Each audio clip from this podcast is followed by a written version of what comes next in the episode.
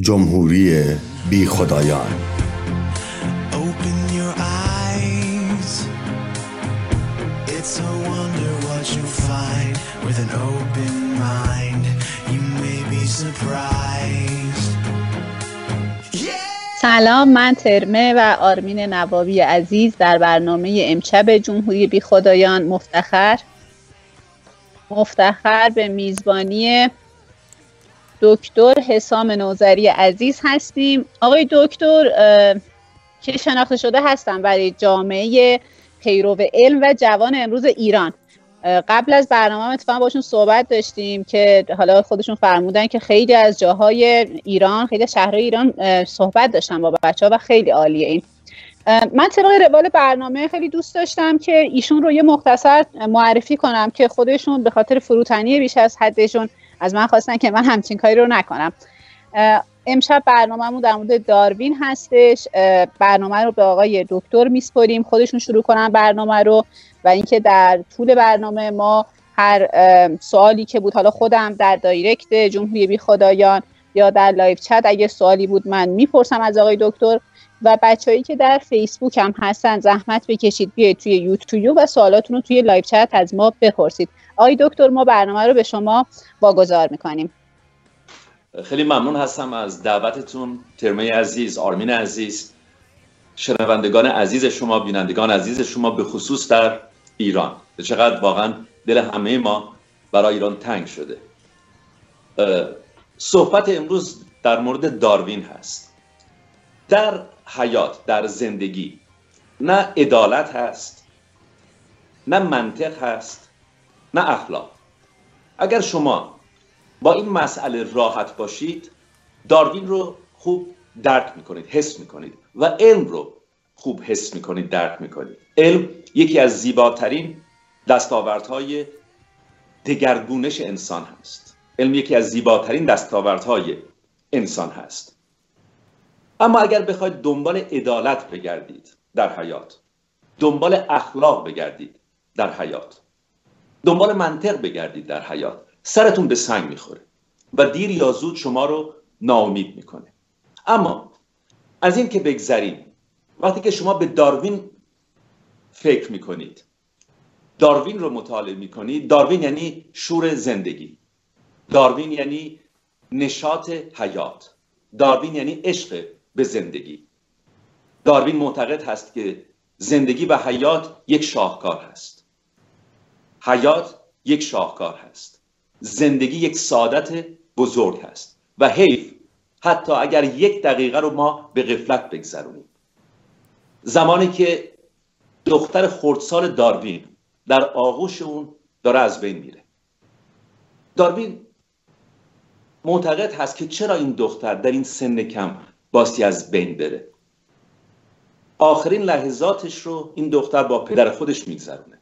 نزدیک ده سال بیشتر سن نداره. با این وجود حتی در این لحظه داروین معتقد هست که با این وجود زندگی و حیات یک شاهکار هست. این رو ما در مورد پاستور هم می‌بینیم. سه تا از دخترهای خودش رو در سنهای دو سالگی، نه سالگی و ده سالگی از دست میده. معترض هست به زندگی. اعتراض می‌کنه به نبود عدالت در زندگی. با این وجود به همسر خودش میگه که شور و نشاط زندگی یک شاهکار هست و زندگی یک سعادت هست. اما داروین معتقد هست که شاید این خود ما هستیم که باعثی تولید کننده عدالت باشیم. شاید این خود ما هستیم که باعثی تولید کننده اخلاق باشیم. و شاید این خود ما هستیم که باعثی منطقی رو در این حیات ایجاد کنیم. این هست که داروین رو واقعا منحصر به فرد می‌کنه. اگر شما بخواید از میان تمام اندیشه سازان دنیا به یکی از اونها مدال طلا بدید حتی بیش از بسیاری از دانشمندانی نظیر نیوتون نظیر اینشتین نظیر بسیاری دیگه اون مدال به داروین تعلق می‌گیره. به خاطر که داروین واژه گزینش طبیعی رو و بخت رو پرت می‌کنه به سوی بشریت. یعنی یک سیلی محکم می‌زنه به فلسفه بافها به فیلسوف ها یک سیلی محکم می‌زنه به خشک اندیشه گان. در قلمروی دگرگونش اولوشن اول خود داروین این واژه اولوشن یا دگرگونش یا فرگشت فروگشت و فراگشت چرخش این رو درست نکرده. ارسموس داروین پدر بزرگ فرهیخته داروین از این واژه استفاده کرد. لامارک یکی از برجسته ترین دانشمندان فرانسه. بوفون یکی دیگه از دانشمندان فرانسه. از این واژه پیش از اون استفاده کردند. برگردان تکامل در زبان فارسی یک برگردان غلط هست. اولوشن به هیچ عنوان معنای اون تکامل نیست. چرخش هست دگرگونش هست. مثل این میمونه که شما سنگی رو در دریا پرت کنید و موجی رو ایجاد می‌کنید. مثل ریشا یک درخت مثل پنجه. و این چرخش و این حرکت و به قدر این واژه و به قدر داروین اهمیت پیدا می‌کنه که شما اثر اون رو در امیل زولا می‌بینید در هنر. حضور داروین رو در ویکتور هوگو می‌بینید در ادبیات. حضور داروین رو در ژورژ می‌بینید. یکی از پدران مهبانگ که پیش از همه شاید اما به زبان فرانسه توضیح داد که جهان در حال گسترش ما کیهان در حال گسترش ما از درون یک اتم ریز خارج شده. لاتوم پریمیتیو لاتوم پریمیتیو نخستین بار جورج لومت از این واژه استفاده می‌کنه. اهل نامنوح در کشور بلژیک. من وقتی که اونجا زندگی می‌کردم یک ارادت خاصی به این فیزیکدان داشتم. و نزدیک بود خانه اون. حتی اون فوت کرده بود. سالها بود که فوت کرده بود. برمیگرده به سالهای 1920 اما منظورم این هست که چرا ما معتقد هستیم که داروین مدال طلا رو می‌گیره. داروین همه ما رو دگرگون کرد واقعا. جهانی رو به هم ریخت جهانی رو به آتش کشید. و از درون آتش اندیشه های تازه‌ای به دنیا آمدند اول داروین هیچ وقت نگفته که ما از میمون هستیم. نه. داروین معتقد هست که هیچ موجودی در یک روز خاص خلق نشده. همه ما نتیجه یک فرایند طولانی مدت هستیم. و منظور داروین از فرایند طولانی مدت میلیون ها سال و میلیاردها سال هست. و بعد از واژه بخت استفاده می‌کنه. وقت یک واقعیت هست. وقت یک پدیده است. اما تنها در قلم روی علم هست که مفهوم پیدا می‌کنه. این هست که داروین رو مشخص می‌کنه. واژه بخت در مقابل تصادف بخت در مقابل کشکی بودن الا بختکی بودن.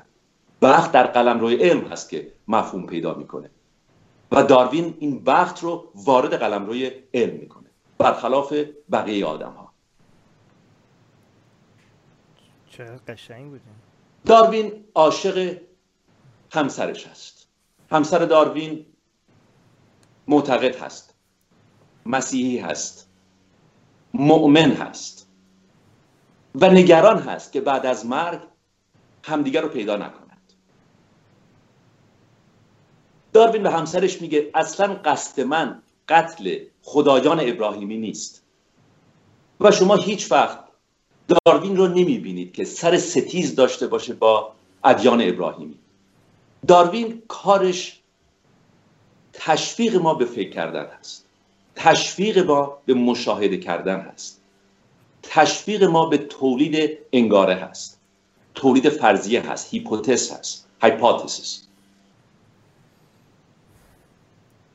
و به خاطر همین این واژه چرخش این واژه دگرگونش این واژه اولوشن زمانی که با نام داروین کنار هم قرار می‌گیرن اینقدر زیبا میشه. داروین در سن 22 سالگی یک سفر حیرت انگیز رو آغاز می‌کنه. به همراه یک ناخدای برجسته رابرت فیتزرول که اون 26 سالش هست. ناخدایی که از سوی دربار. این مسئولیت رو به دوش گرفته که جغرافیای بخش جنوبی کره زمین رو ارزیابی کنه طراحی کنه. یک افسر ارتش است. رابرت روز فیتزرول 26 ساله. اما به دنبال یک دانشمندی هست که در این سفر اون رو همراهی کنه همدم اون باشه. اما اندیشه ساز هم باشه اندیشمند هم باشه فریخت هم باشه. و داروین یک آدم ثروتمند هست. و داروین رو انتخاب می‌کنند چون خرج سفر به عهده خود مسافر هست. بنابراین شما یک ناخدای 26 ساله رو دارید. یک جوان فرهیخته بیولوژیست 22 ساله رو دارید. به اتفاق یک گروه با این کشتی یک سفر حیرت آور رو آغاز می‌کنن که این سفر هست که واقعا باعث میشه دنیا به هم بریزه این سفر هست که دنیا رو به آتش می‌کشه.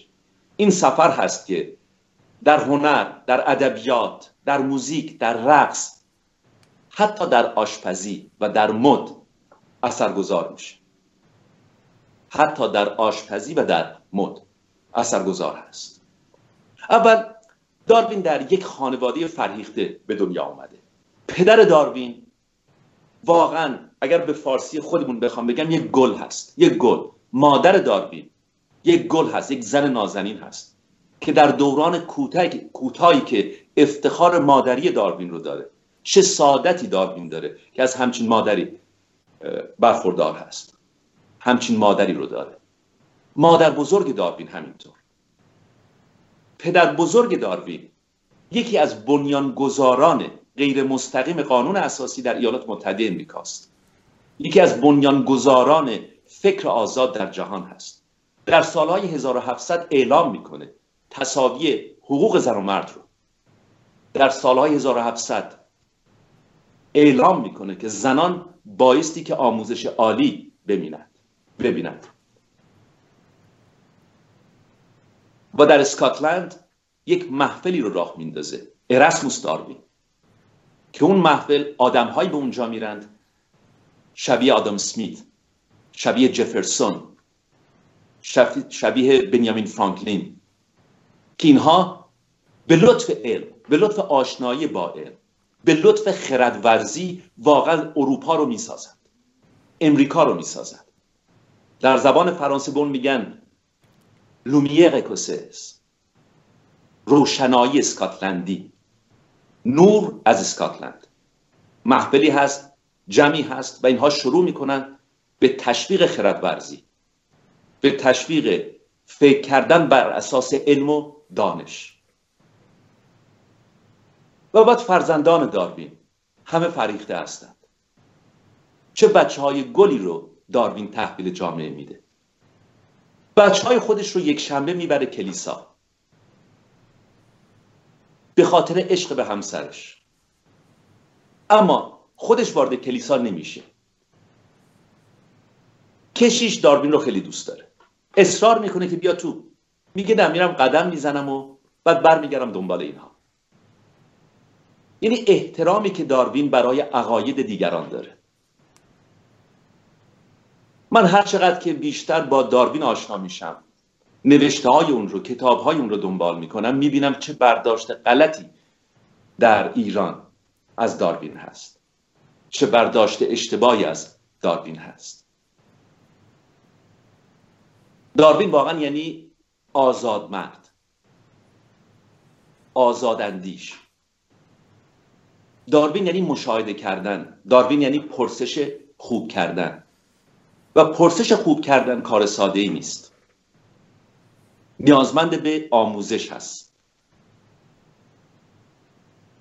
زمانی که ما از دگرگونش و از فرگشت و از فروگشت و فراگشت در زندگی صحبت می‌کنیم این به این معنا نیست که انسان آخرین فصل فرگشت است. بنابراین انسان اشرف مخلوقات است. نه. انسان دوران کوتاهی فقط در این کره زمین ما هست. و آخرین فصل فرگشت و دگرگونش و چرخش هم نیست. و در زمینه های پیشرفت کرده و در زمینه های پسرفت کرده. اصلا زیبایی زندگی در همین هست. داروین ما رو تشویق می‌کنه که زمانی که به نقاط ضعف حیات نگاه می‌کنیم به اونها به عنوان چالش نگاه کنیم چالش های زندگی هستند که به زندگی شروع حیات میدن.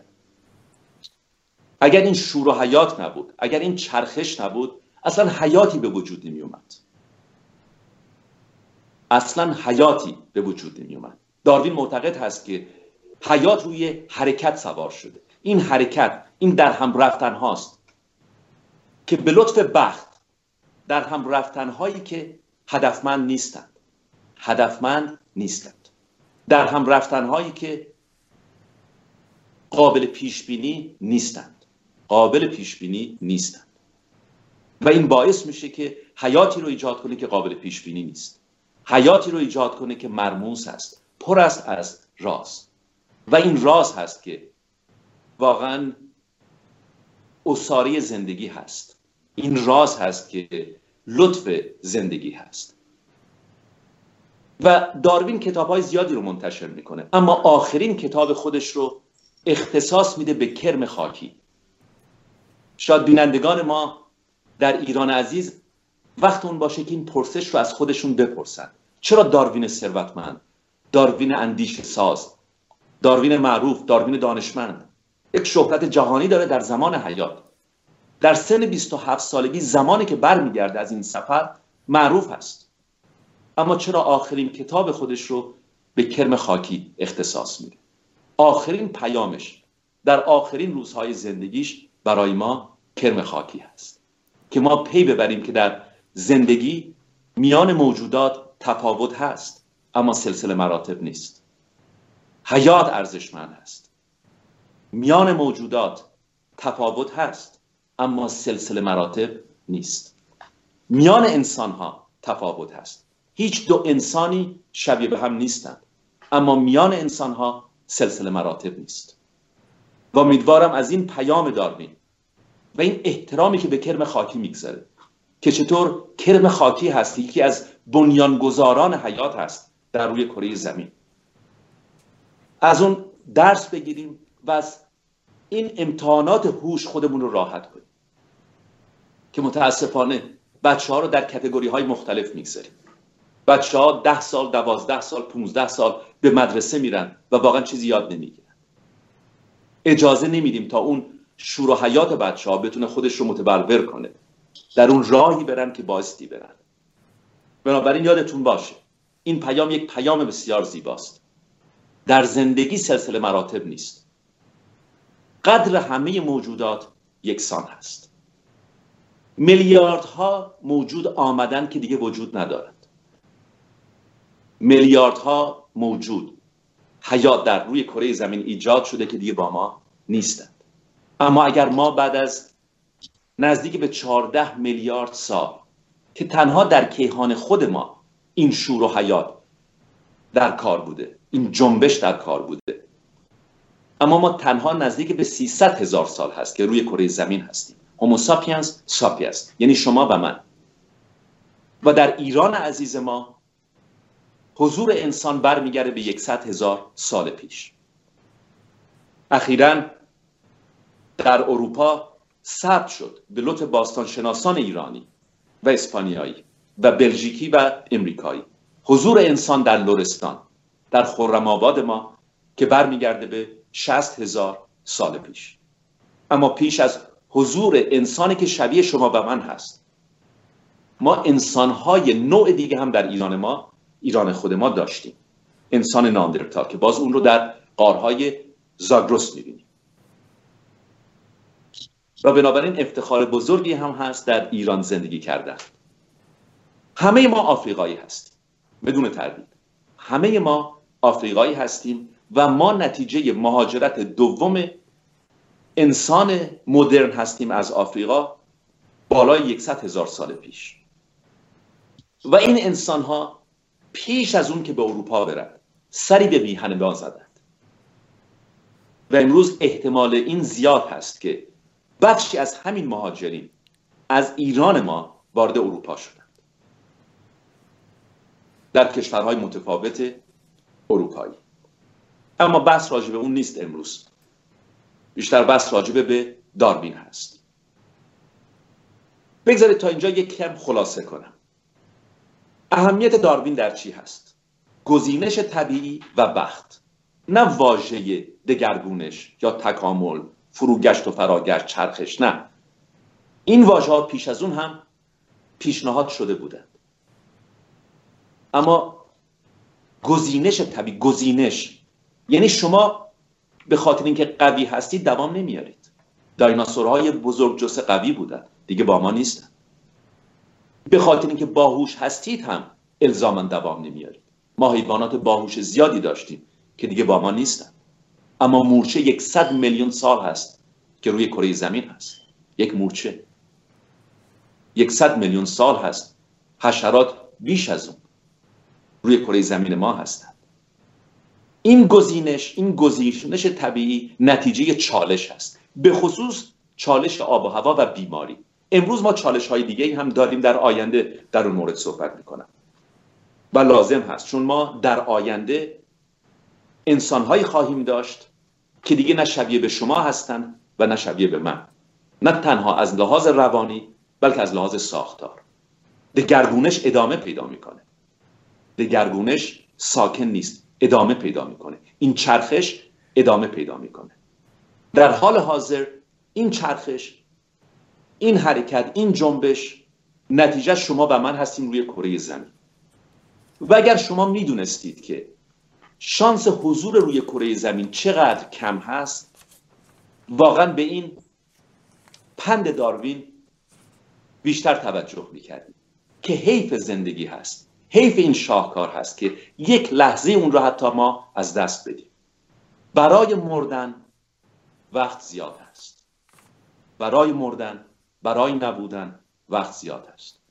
اما برای زندگی کردن زمان کوتاه است ما دوران کوتاهی روی کره زمین هستیم.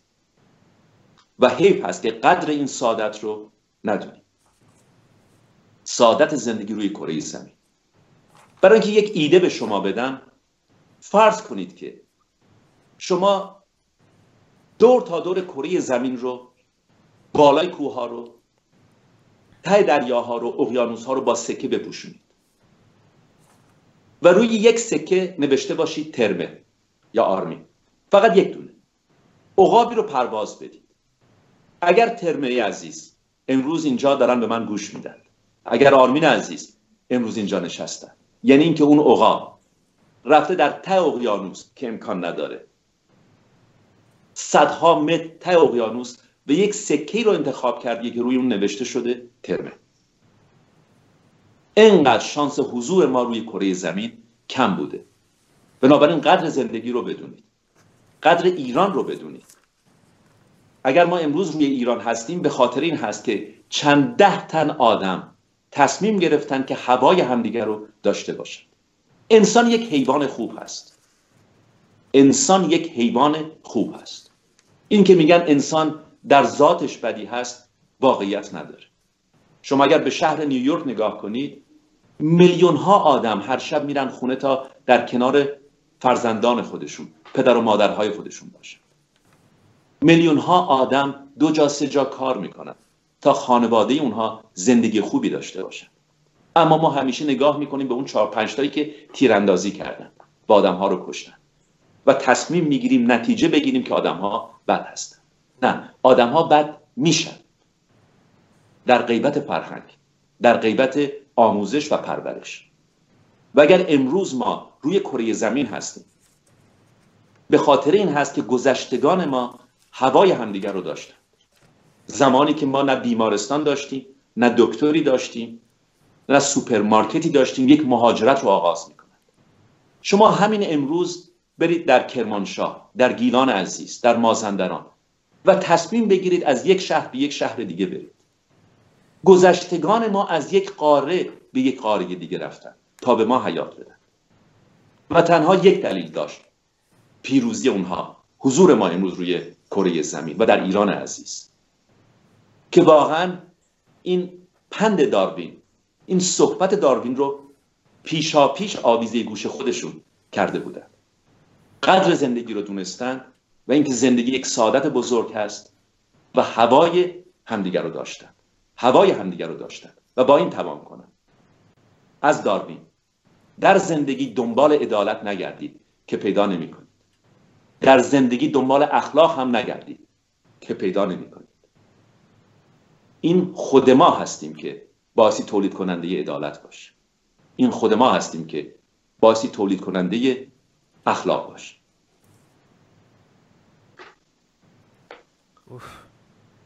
عالی بود آقای دکتر. خیلی عالی. شگفت زده کردین ما رو. من کلی سوال دارم ولی می‌بینم که لایف چتمون هم کلی سوال داره. برای همین من ممکنه آره، من. توی توییتر هم کلی سوال دارم آخه. من خب. ترم دست توه که ببینی کی سا... کدوم سوال رو بپرسی. من خوشحالم که من کار تو رو ندارم. برای که نمی‌دونم کدوم سوال رو بکنم. س... چشم. من کلی سعی کردم سوال های جان, جان. بگو. نه نه بفهمید وقت نمی‌گیرم. من سعی کردم سوال هایی که واقعا مربوط هست و بنویسم که از آقای دکتر بپرسم. من یه سوال دارم توی توییتر. بچه ها میگن که با عرض سلام آقای دکتر نو... عرض سلام دکتر نوزری در یکی از مصاحبه ها فرمودن که جبر ژنی وجود ندارد. سوالی که از ایشان دارم اینه که مگر رفتار انسان انسان حاصل برهم کنش وراثت و محیط نیست که هر دو جبری هستند و آزمایشات علمی اخیر هم اراده آزاد را زیر سوال برده است. آقای رضا امینزاده این سوال پرسیدن ازتون آقای دکتر. ممنون هستم از رضای عزیز. نه جبر ژنتیک یک ایده قدیمی هست که دهها سال هست کنار گذاشته شده. این برمیگرده به سال 1953 زمانی که دی پیدا شد و اون هیجان نقشه دی به اصطلاح باعث شد که یک سری مسائلی پیشنهاد بشه که امروز همه رد شدن. و بعد یک بیولوژیستی که تلاش زیادی هم کرده ریچارد داوکینز. اما متاسفانه غلطهای زیادی هم داره. اون هم در بسیاری از کشورهای دنیا و به خصوص در کشورهای خاورمیانه شهرتی به هم زد. و باعث شد که بیش از پیش به این دیترمینیسم ژنتیک دامن زده بشه. اما امروز علم مدرن اون دیترمینیسم ژنتیک رو اون جبر ژنتیک رو کاملا رد می‌کنه. چون انسان دی نیست. انسان دی هم هست. ژن شعر زندگی نیست. ژنها شعر زندگی نیستند. و زمانی ما متوجه این مسئله شدیم که برخلاف انتظار متوجه شدیم که ما 25 هزار تا ژن بیشتر نداریم. ما موجوداتی داریم که 50 هزار ژن دارن. ما موجوداتی داریم که 100 هزار ژن دارن. و واقعا به خیلی از بیولوژیست ها حتی برخورد که این انسان خودمحور این انسان برجسته فقط 25 هزار ژن. اما امروز ما می‌دونیم که یک ژن می‌تونه 140 بیان متفاوت داشته باشه. بنابراین یک کاری آغاز شد دنیای اپیژن ها کشف شد دنیای پروتئین ها کشف شد و دنیای تعامل. و همینطور دنیای تعامل بین ژن بنابراین کوتاه می‌کنم در آینده بیشتر توضیح میدم. نه دترمینیسم ژنتیک یک ایده کهنه هست یک ایده بسیار قدیمی هست که بیشتر فارغ التحصیلان سالهای 60 و 60 و 70 و این حرفا شاید هنوز به اون معتقد باشن. امروز به هیچ عنوان جایی نداره در علم مدرن دنیای مدرن. دکتر جان اگه میشه بیشتر سوالای live chat رو بپرسیم برای اینکه کسایی که وقت گذاشتن بیان ببینن برنامه رو live و سوال بکنن. اگه میشه بیشتر برای اینکه می‌خوام من بیشتر live chat مون فعال باشه بیشتر سوالای live chat رو بپرسیم.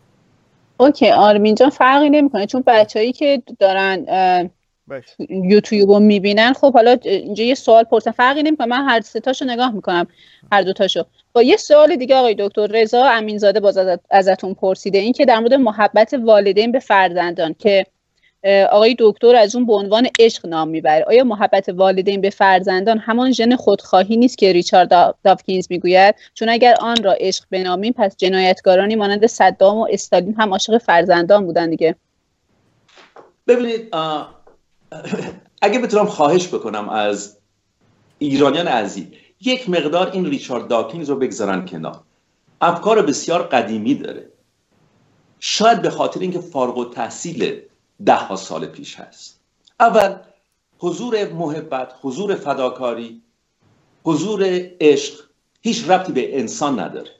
به مراتب حضور قدیمی تری روی کره زمین داره. این رو تکرار می‌کنم. فداکاری. محبت اندیشیدن حضوری به مراتب قدیمی تر روی کره زمین داره. حتی هنر و رقص. رقص 400 میلیون سال حضور روی کره زمین داره. انکبوت برای دلربایی میرقصه. اما این بار انکبوت نر هست که میرقصه تا دل انکبوت مادر رو ببره. در میان انکبوت ها زن سالاری هست. و اگر در این رقصیدن موفق نشه انکبوت ماده اون رو می‌خوره. رقص یک حضور قدیمی داره. ارتباط یک حضور قدیمی داره. اگر شما به یک شیر دریایی نگاه کنید مرتب شیرهای دریایی اگر بچه های اونها رو از اونها بگیرید دست به اعتصاب غذا می‌زنن تا حد مرگ. شما چند تا انسان می‌بینید که دست به اعتصاب غذا می‌زنن تا حد مرگ؟ شما فداکاری رو در دلفین می‌بینید. ما بسیار مقاله داریم در مجلات بیولوژی در مورد دلفین هایی که ملوان هایی رو نجات دادن بدون انتظار پاداش. بدون انتظار پاداش. بنابراین دیترمینیسم ژنتیک ژن خودخواه واقعا ایده های کهنه هستن. حیف هست. حیف هست. که وقت خودتون رو با ایده هایی بگذرونید که قدیمی شدن از بین رفتن رد شدن. و بایستی وارد دنیای پروتئین ها شد. بایستی وارد دنیای اپیژنتیک شد. بایستی وارد تعامل بین ژن ها شد و تعامل بین ژن و محیط شد. و همین هست واقعا پیام داروین. جنبش حرکت شور نشاد برخورد بخت بخت. اما متاسفانه ما در فارسی بسیاری از واجه های انگلیسی رو بد ترجمه کردیم. برگردان های بدی رو برای اونها انتخاب کردیم. مثل رندامیزیشن یا نداریم یا واجه هایی که انتخاب شده اونها رو خوب حس نمی کنیم بنابراین عشق مادر به فرزند ربطی به انسان نداره. حضور قدیمی تری داره. اول مغز انسان مغز در درجه نخست کارش تنظیم حرکت های پیچیده بوده. اصلا کار مغز در اندیشیدن نبوده.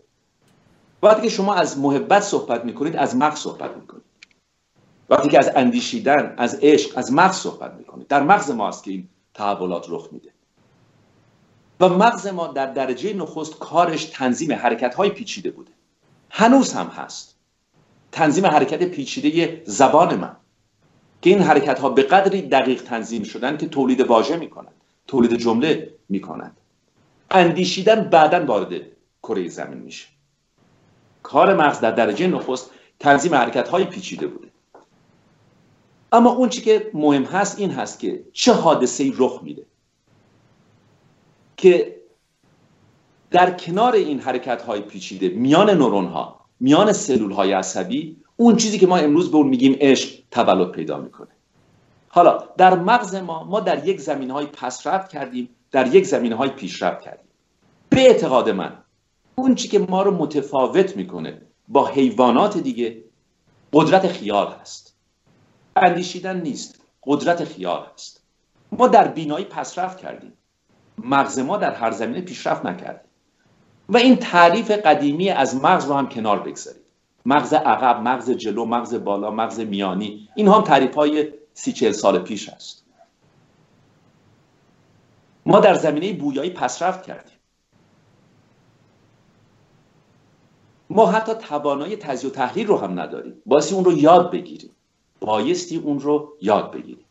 در قیاب فرهنگ در قیاب آموزش و پرورش ما به راحتی به حالتهای ابتدایی خودمون برمیگردیم. اون که انسان رو واقعا مشخص می‌کنه قدرت خیال هست. و انسان به لطف نورون های تازه که پیدا کرده به عشق یک مقام خاص داده. به فداکاری به محبت یک مقام خاص داده. اما انسان تولید کننده عشق روی کره زمین نبود. انسان تولید کننده مادری و محبت مادری و عشق مادری روی کره زمین نبوده. و امیدوار هستم که ما قدر این سعادت رو بدونیم. چون همه انسان ها این توانایی رو ندارن. انسان این توانایی رو نداره. انسان ها هستن که این توانایی رو دارن. ما باسیم دست به دست هم بدیم. ما روی شونه های هم ایستادیم. انسان توانایی پرواز رو نداره. انسان ها توانایی پرواز رو دارن. انسان توانایی رفتن به زیر دریا رو نداره یا ساختن زیر دریایی. انسان ها این توانایی رو دارن. در علم بیولوژی فرهنگ یعنی دادن آموخته های خودتون به نسل بعدی بدون استفاده از ژن.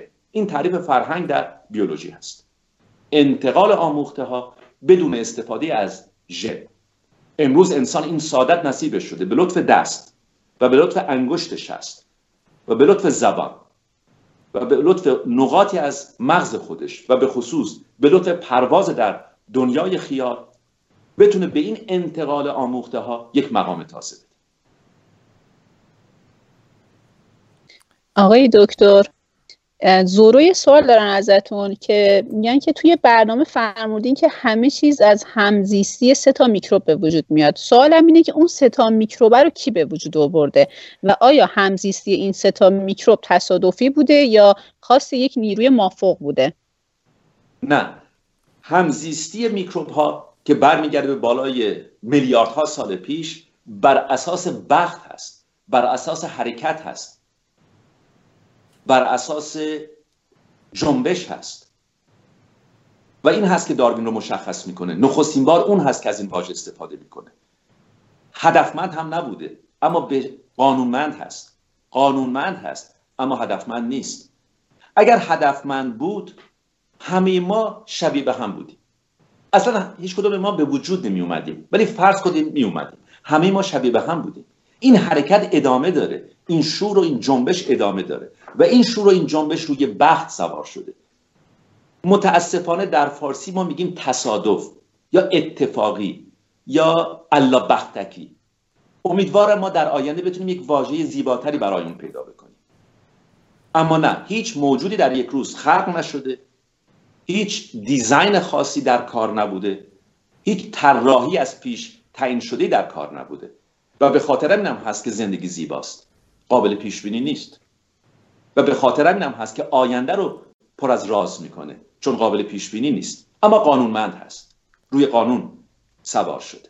و این اون چیزی هست که ما در کیهان خودمون می‌دونیم. و یادتون باشه ما حیات رو می‌تونیم توصیف کنیم. اما هنوز قادر نیستیم که حیات رو تعریف کنیم. اینو تکرار می‌کنم واسه جوانان ایران. ما در علم تنها می‌تونیم حیات رو توصیف کنیم. اما قادر به تعریف کردن حیات هنوز نیستیم اوکی.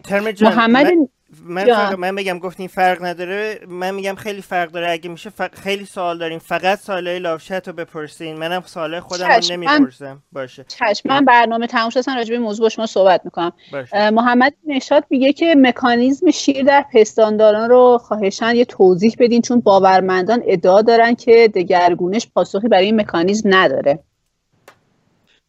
اول ببینید یک ما در بسیار از زمین ها پسرفت کردیم. یک زمینه که پسرفت کردیم زایمان هست. انسان خطرناکترین و پردردترین نوع زایمان رو داره. به همین دلیل هم هست که میلیون ها و میلیاردها بچه هنگام تولد از بین میرن. و این پرسشی است که داروین می‌پرسه از خودش. چرا؟ چرا این آدم ها این بچه ها میان و حتی فرصت زندگی کردن رو ندارن؟ چرا حتی بچه های از شکم مادر خارج نمیشن حتی؟ که فرصت تنفس کردن رو حتی پیدا کنن. فرصت دیدار یک لبخند رو پیدا کنن. چرا دختر من در سن کم بایستی بره؟ چرا بایستی من رو ترک کنه؟ و این یک مقدار برمیگرده به زایمان مشکل انسان. اما لطفا در حیات دست به قضاوت نزنید. حیات در مورد بهتر و بدتر بودن نیست. حیات همینی هست که هست. حیات همینی هست که هست. و داروین از اون به یک شاهکار یاد می‌کنه. شما می‌تونید از اون به عنوان یک اشتباه یاد کنید. اما حیات همینی هست که هست. نه در اون عدالت هست نه اخلاق هست و نه منطق. حالا در مورد انسان انسان دوپا میشه. و این برمیگرده به هفت میلیون سال پیش. فکر می‌کنیم به خاطر یک موجودی که فرانسوی ها اسم اون رو گذاشتن تومای حدود یک متر و ده سانتی متر است. انسان دوپا میشه. یعنی ترجیح میده که راه بره دستای خودش رو آزاد کنه. و این در زمانهای بعد باعث مشکلتر و مشکلتر شدن زایمان میشه و پردرد شدن زایمان. شما زایمان انسان رو مقایسه کنید به زایمان یک کروکودیل. کروکودیل تخم گذاری می‌کنه درد حاملگی رو نداره و تخم گذاری زیاد هست. گاهی اوقات یکصد بنابراین شانس حیات بالا میره و وقتی بچه ها به دنیا میان مستقل هستن. اصلا روی مادر خودشون حساب نمی کند. شما نگاه بکنید به تخمگذاری یک لاک پشت. یا یک دلفین. دلفین پستاندار هست مثل ماها. بنابراین بچه دلفین نیازمند به اکسیژن هست اما دلفین فرزند خودش رو در دریا به دنیا میاره در آب. اما در زمانی که بچه دلفین در شکم مادر هست با زبان مادری آشنا میشه و شنا کردن رو هم یاد می‌گیره. دلفین به سه زبان متفاوت صحبت می‌کنه. دلفین به سه زبان متفاوت صحبت می‌کنه. و زمانی که به دنیا میاد بلافاصله مادر اون به اون این پیام رو میده که بریم بالا برای تنفس کردن. و بچه بدون لحظه تردید به دنبال مادر بالا میره برای تنفس. و به هر سه این زبان ها آشنایی داره. چون سرعت صوت در آب بیشتر از سرعت صوت در هوا هست. 1500 متر در مقابل 350 متر در ثانیه. بنابراین در زمانی که در شکم مادر هست. دوران حاملگی دلفین 11 ماه هست. بیشتر از انسان هست. و در این مدت هست که دلفین فرهنگ رو پاس میده به فرزند خودش. دلفین هم یک حیوان دارای فرهنگ هست. انسان تنها موجودی نیست که دارای فرهنگ هست. خفاش هم یک موجود دارای فرهنگ هست. خفاش حتی ترانه های شخصی خودش رو می‌سازه. یعنی ترانه که یک خفاش می‌سازه با ترانه بغل دستی متفاوت هست. ما موجودات دارای فرهنگ زیادی داریم. بنابراین زمانی که برمیگرده به زایمان انسان دنبال چرا نگردید؟ چون هدفمند نبوده. چون یک چیزی رو شما می‌گیرید یک چیزی رو در قبالش می‌دید. اما مشکل بودن زایمان در انسان ناتوان بودن فرزند انسان بعد از تولد به عشق مادری یک مقام تازه داده. به وابستگی فرزند و مادر یک مقام تازه داده که شما اون رو در کروکودیل نمی‌بینید. بنابراین من فکر می‌کنم که بهتر این هست که زندگی رو ما مشاهده بکنیم به اهمیت زندگی پی ببریم و دست به قضاوت نزنیم. خوب و بدی ما واقعا در کار نیست. همونطور که گفتم زندگی همینی هست که هست. اما شما فکر نکنید که انسان یک شاهکار کرده در زایمان نه درست وارون است. انسان اشرف مخلوقات هست چون بهترین نوع بچه ها رو تحویل میده. نه اصلا اینطور نیست. یک بچه گربه به مراتب مستقل تر است. آقای دکتر نگی میگن که پیوند بین دنیای زنده و غیر زنده شیمی و بیوشیمی کجا شکل گرفته؟ یعنی اولین موجودی که زنده نامیده شده چی بوده و چه ویژگی هایی داشته؟ اولین موجود بکتریا هستند که برمیگرده به بالای چهار میلیارد سال پیش. ما تا حالا فکر می‌کردیم برمیگرده به بالای سه میلیارد سال پیش. ویروس ها نیستند ویروس ها هنوز نمی‌دونیم که واقعا باعث اونها رو زنده بنامیم یا نه. اطلاعات ژنتیک هستند.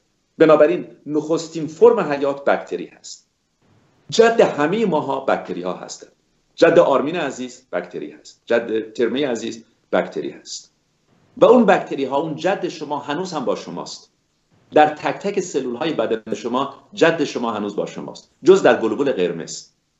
چون گلوبول قرمز یک کامیون هست. کارش انتقال اکسیژن هست. و اون جد در شما هست. و جالب هست که همون جد رو شما در یک گربه هم می‌بینید. در یک پرستو هم می‌بینید. چون همونطور که داروین میگه همه ما دختر خاله و پسر خاله هستیم.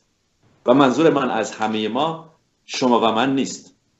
شما و یک گل رز دختر خاله و پسر خاله هستید. شما و یک دانه برنج دختر خاله و پسر خاله هستید.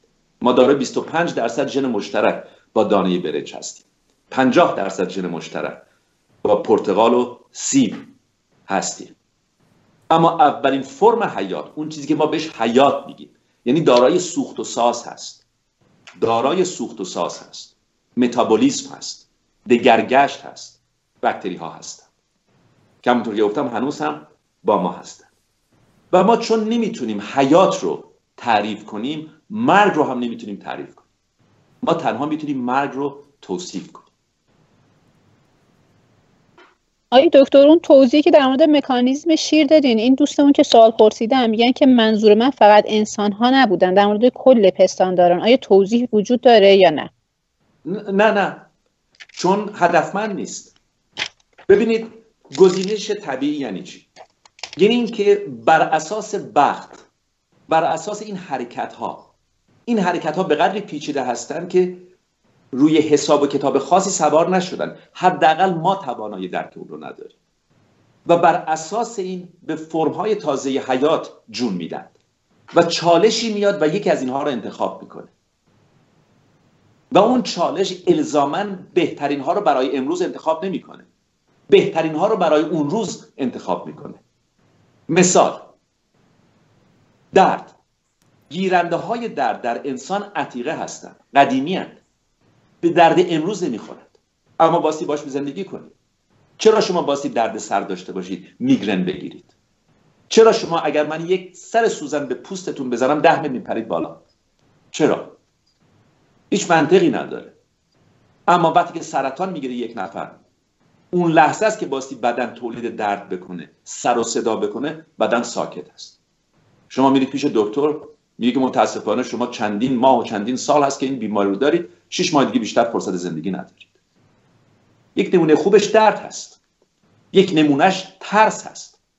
ترس هم یک پدیده قدیمی هست.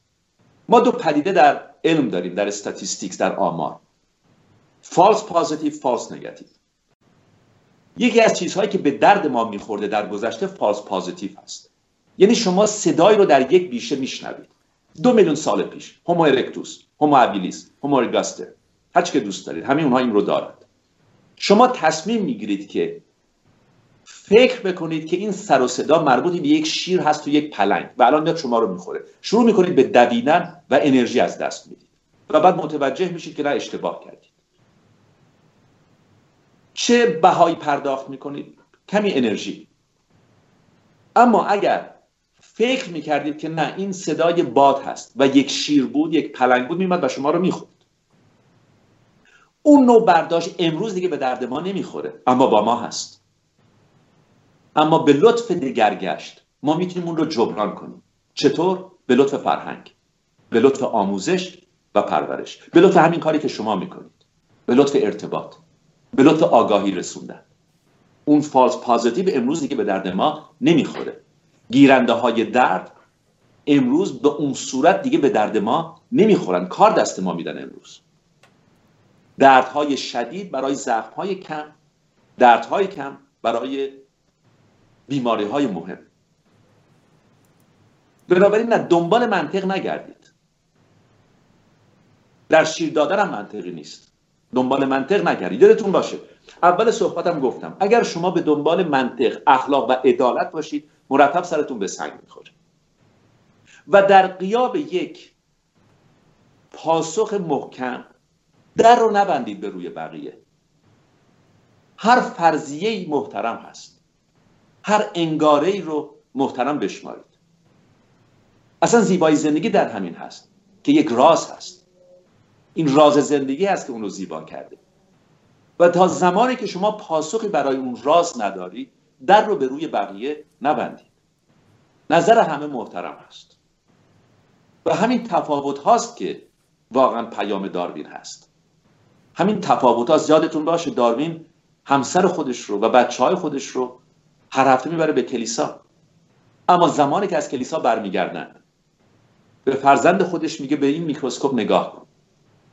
یک جنین مار هست که هم دست داره هم پا. میگه دست و پاش رو می‌بینی؟ فرزند داروین میگه بله. میگه اما وقتی به دنیا میاد نه دست داره نه پا. داروین بسیار از جنین ها رو نگاه می‌کنه. جنین انسان جنین ماهی جنین یک پرستو جنین یک خرگوش در نخستین دقایق و نخستین ساعت ها عین هم هستند. شما فردا برید به هر لابراتواری نگاه کنید. عین هم هستند. چرا؟ چون همه ما که دارای ستون فقرات هستیم یک روز ماهی بودیم. آرمین یک روز ماهی بوده. ترمه یک روز ماهی بوده. و این ماهی هنوز هم در درون ما هست. انسان در آب به دنیا میاد. در شکم مادر آب هست. بنابراین به جایی که دنبال منطق بگردید برید به دنبال تاریخ حیات روی کره زمین. امروز دیگه ما ماهی نیستیم. اما امروز هنوز در آب هست که به دنیا میاد. در شکم مادر. امروز دیگه ماهی نیستیم. ما حتی گاه به گاه بچههایی داریم که پشت گوششون آبشش دارن. وقتی به دنیا میان. این مایچ های دور گوش ما به هیچ دردی امروز نمی‌خورن. در گربه به درد می‌خوره. اگر صوت از سمت چپ بیاد گوش خودش رو به طرف سمت چپ حرکت میده. ماها نمی‌تونیم این گوشمون رو تکون بدیم اما مایچ ها رو داریم. متوجه منظورم میشید؟ بله. بسیاری از پدیده ها باستی بگردید برید به دنبال تاریخ اونها. اما دنبال منطق خاصی درش نگردید. چرا؟ زمانی که شما یک نوشابه رو می‌خورید می‌تونه بره در ریه شما و سرفه می‌کنید. اما دلفین نه از ما پیشرفته تر هست. اون لوله که به معده وصل میشه و اون لوله که به ریه وصل میشه از هم جدا هستن. بنابراین زیر آب هم می‌تونه غذا بخوره. هموگلوبین دلفین از ما پیشرفته تر است. به مراتب بهتر از ما اکسیژن رو در خودش نگه میداره.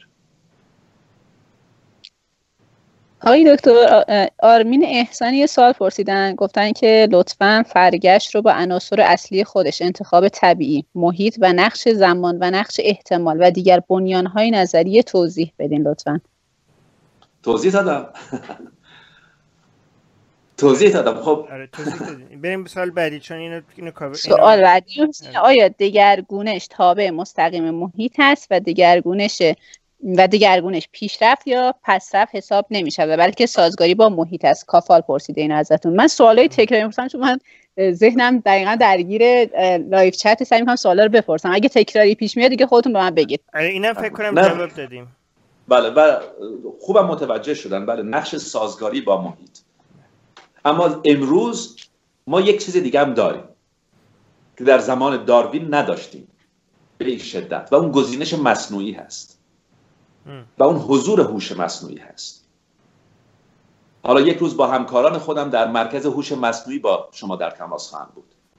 دوستانی که در مورد نسل سوم هوش مصنوعی کار می‌کنند. خب، با اونها گذشته برنامه داشتم.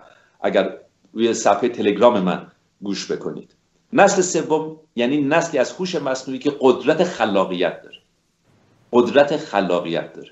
و شما در آینده با انسانهایی روبرو میشید که نه با هوش مصنوعی بلکه هوش مصنوعی در درون اونهاست که زندگی می‌کنند بنابراین دگرگونش ادامه پیدا می‌کنه.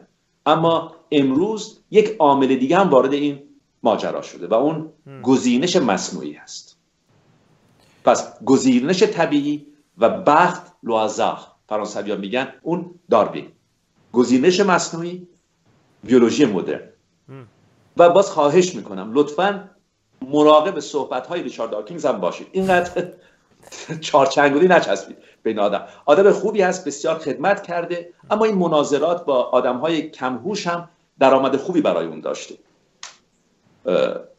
و چاپ کتاب. بنابراین الان شما دنیای پروتئین هاست دنیای پیژن هاست دنیای اتم هاست دنیای هوش مصنوعی هست بیشتر امیدوار هستم در آینده اگر دوست داشتید که با من در ارتباط باشید در این زمینه ها صحبت بکنیم به خصوص هوش مصنوعی یه برنامه کلا اوکی. درباره این بذاریم یه ترم جان هوش مصنوعی اصلا با دکتر فکر کنم ما نیاز داریم که چندین برنامه بذاریم آقای بله. دکتر خیلی اه، خب. تبهر دارن توی زمین های مختلف. آرمین نوابی یه سوال ازتون پرسیده. گفتن که اگر ما همه همه انسان ها فامیل هستیم چرا به ایرانی بودن باید افتخار کنیم؟ و پیرو سوال آرمین محسان پرسیده که آیا استفاده از واژه تبار اشاره به همون مفهوم غلط نژاد نیست؟ اصلا. در میان ما انسان ها امروز نژاد وجود نداره. ما در گذشته نژادهای متفاوت انسان داشتیم. ما نوعهای متفاوت انسان داشتیم. یعنی اگر با اونها ازدواج می‌کردیم بچه حاصل نمی‌شده. اما امروز ما فقط یک نوع نژاد داریم. Homo sapiens sapiens این sapiens سومی نژاد هست. اون Homo ی اولی ژانر هست. اون دومی گونه هست. بنابراین اگر از شما بپرسن از دوست عزیزمون آرمین نوابی بپرسن که نژاد شما چی هست؟ شما از نظر علمی باستی بگید که نژاد من sapiens هست. یک آلمانی چی؟ اون هم sapiens هست. بنابراین من نژاد آریا هستم. غلط هست زائد هست و خطرناک.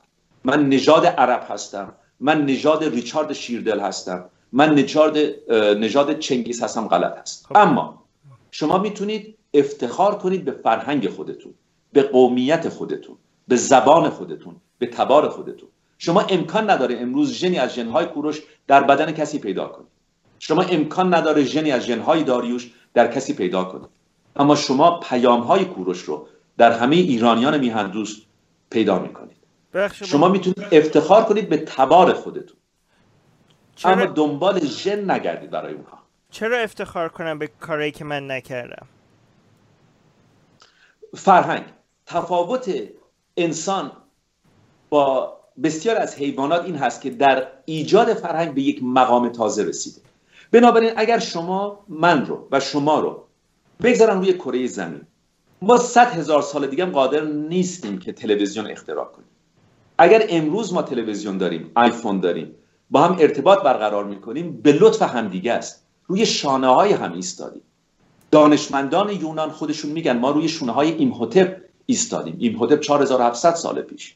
ما روی شانه های عمر خیام وایستادیم. عمر خیام هست که ما یاد میده اندیشیدن رو. ما روی شانه های فردوسی سوار شدیم. ما زبان فردوسی رو استفاده می‌کنیم برای ایجاد ارتباط.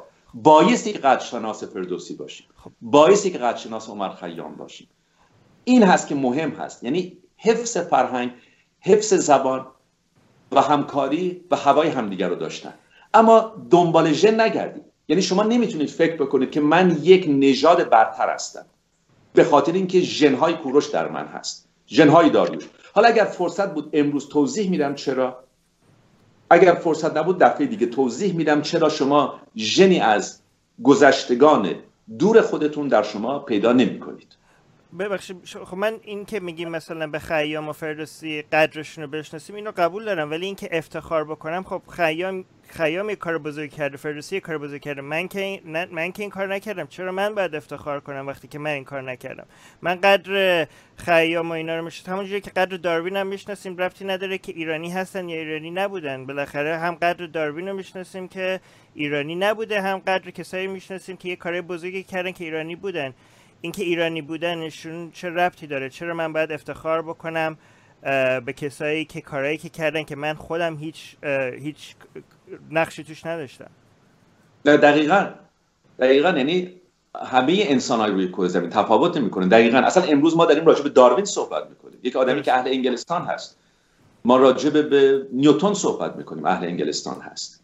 اما معمولا اگر آدم های یک میهن یک مملکت از گذشتگان خودشون یاد نکنن و اونها رو زنده نگه ندارن بقیه این توانایی رو ندارن.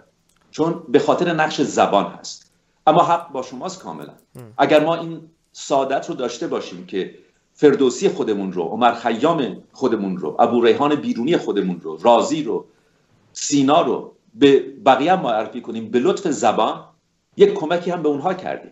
همونطور که اونها یک کمک به ما کردن. اما در کل کاملا درست هست انسان ها روی شونای همدیگه وایسادن دقیقا. گذشتگان ما گذشتگان همه بشریت نه گذشتگان ایران فقط. من نظرم. بدون تردید بدون تردید. علم مرز نداره. دقیقا. ترمی جان بفرمایید.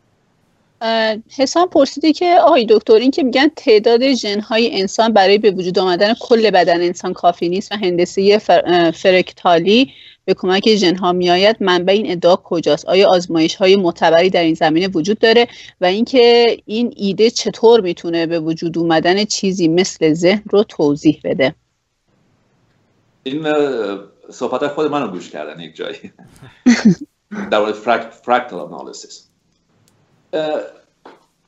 من خیلی بیشتر مقالاتی که چاپ کردم یعنی کارم در بیشتر مورد ویروس هاست و بکتری هاست و پرایونز یا در مورد بافت. باست تولید بافت ها مثل استخوان و اینجور چیز هاست اینی که ما 25 هزار ژن داریم و این کافی نیست کاملا درست هست این رو قبلا هم گفتم پاشم وامیستم. و به لطف همین مسئله بود که ما متوجه شدیم که یک ژن در زمانهای متفاوت می‌تونه کارهای متفاوت انجام بده. یعنی جبران می‌کنه کم بودن ژنهای ما رو. ما 25 هزار ژن کافی نیست. اما در مورد fractal analysis اگر شما به رگهای خودتون نگاه بکنید. من یک مقالم در مورد fractal analysis چاپ کردم اگر دوست داشته باشید. بزنید نوذری fractal روی MEDLINE. کتابخانه دولتی پزشکی. اگر به رگهای خودتون نگاه کنید یک رگ دو شاخه میشه اون دو شاخه چند شاخه میشن اون چند شاخه چند شاخه میشه. اگر این طور نبود امکان نداشت به تک تک سلول های بدن ما اکسیژن برسه. امکان نداشت از تک تک سلول های بدن ما اکسید کربن خارج بشه. و این یک پدیده عجب و غریب هست. فرکتال سیستم یعنی شاخه شاخه شدن. اما جالب هست. آیا شما این رو در مورد شاخه یک درخت هم می‌بینید؟ آرمین جون؟ بله. بله. یعنی یک درخت در یک فضای کوتاه می‌تونه چند ده هکتار شاخه ایجاد کنه. آیا شما در مورد ریشه های درخت هم این رو می‌بینید؟ بله. بله.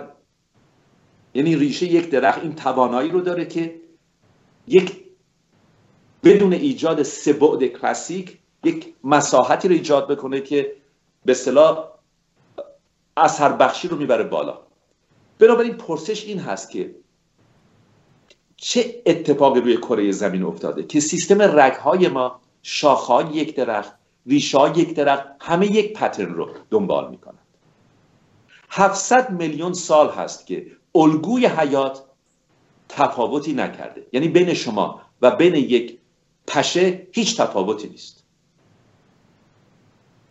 700 میلیون سال هست. اما اون